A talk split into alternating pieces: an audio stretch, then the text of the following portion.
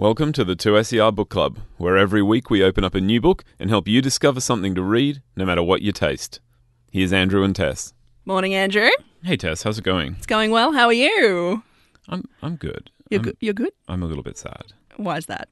Well, everybody knows, right? This Is, yes. This is going to be our last time talking books on the radio on a Tuesday morning. We would presume, I mean, we may talk books again in the future.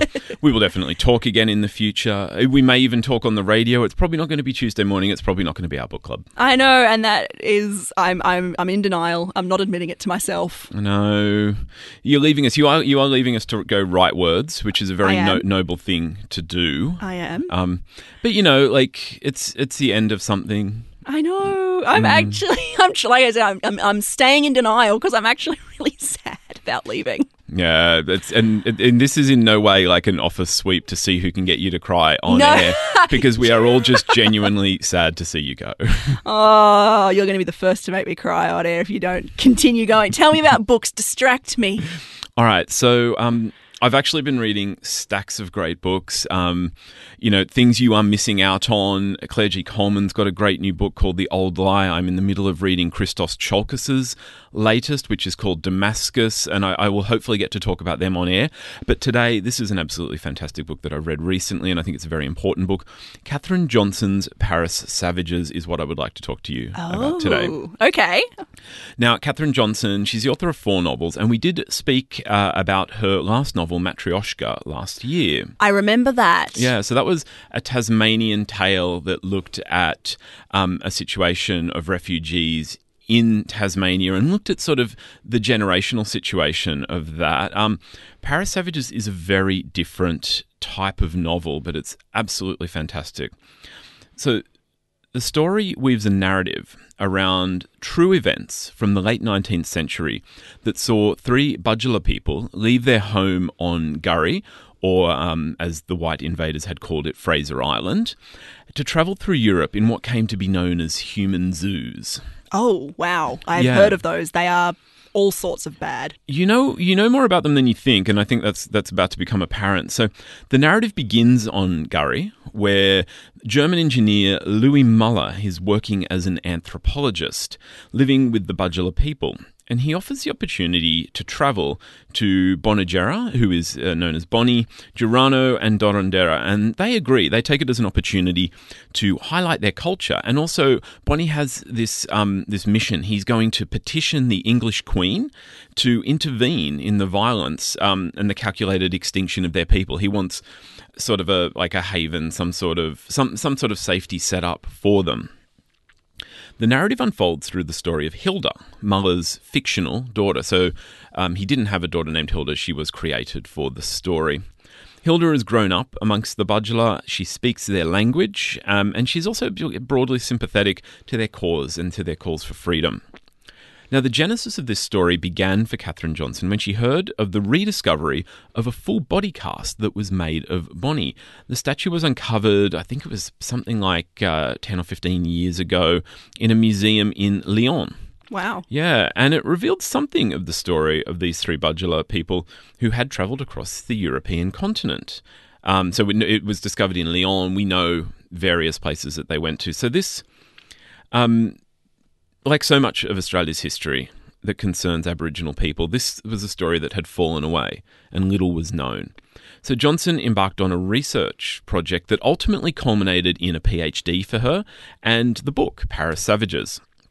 So it's important to note right now that this is a story of three Badtjala people, but it is not told through their voices.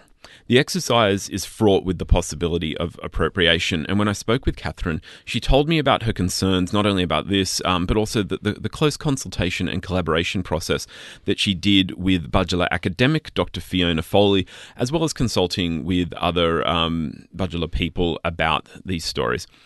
Now, the story deliberately avoids telling from the perspective of either Bonnie, Girano, or Dorandera. Instead, it adopts the fictionalized voices of Hilda, whom we travel with, and we also see her diary entries, as well as this really uh, interesting omniscient narrator who is intriguingly woven into the tale. I'm not going to say too much about that. Okay.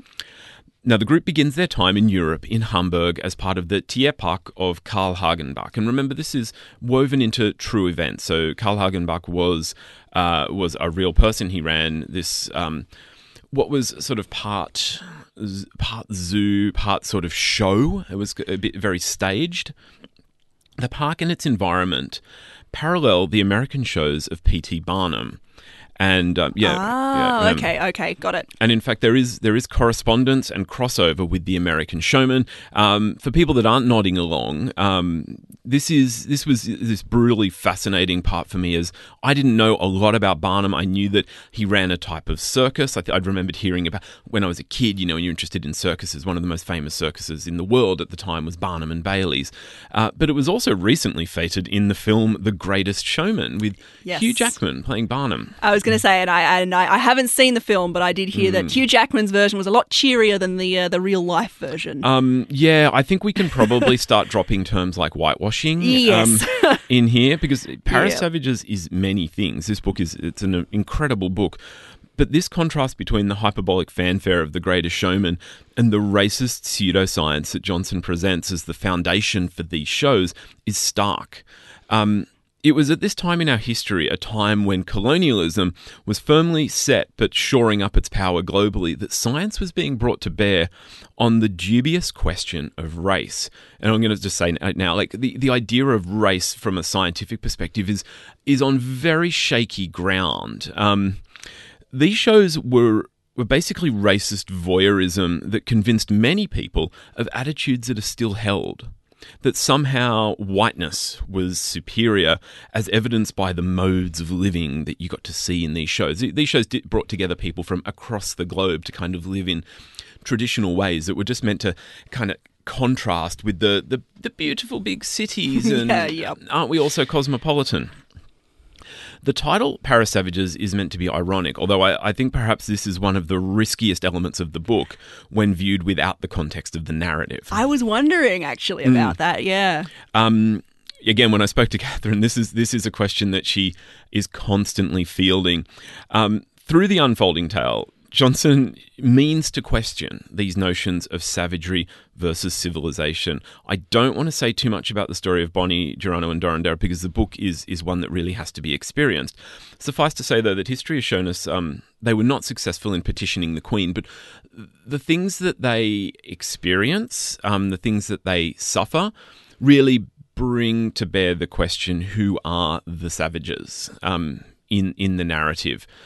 Um, yeah, I, I, I want to tell you. I really want to tell you more, um, but it, it is something that needs to be to be read. Um, yeah, they weren't they weren't successful in petitioning the Queen. We know this because the the massacres in Australia continued. We are aware of this, and we still live in a world where the oldest continuous culture on the planet is treated like annoying flotsam.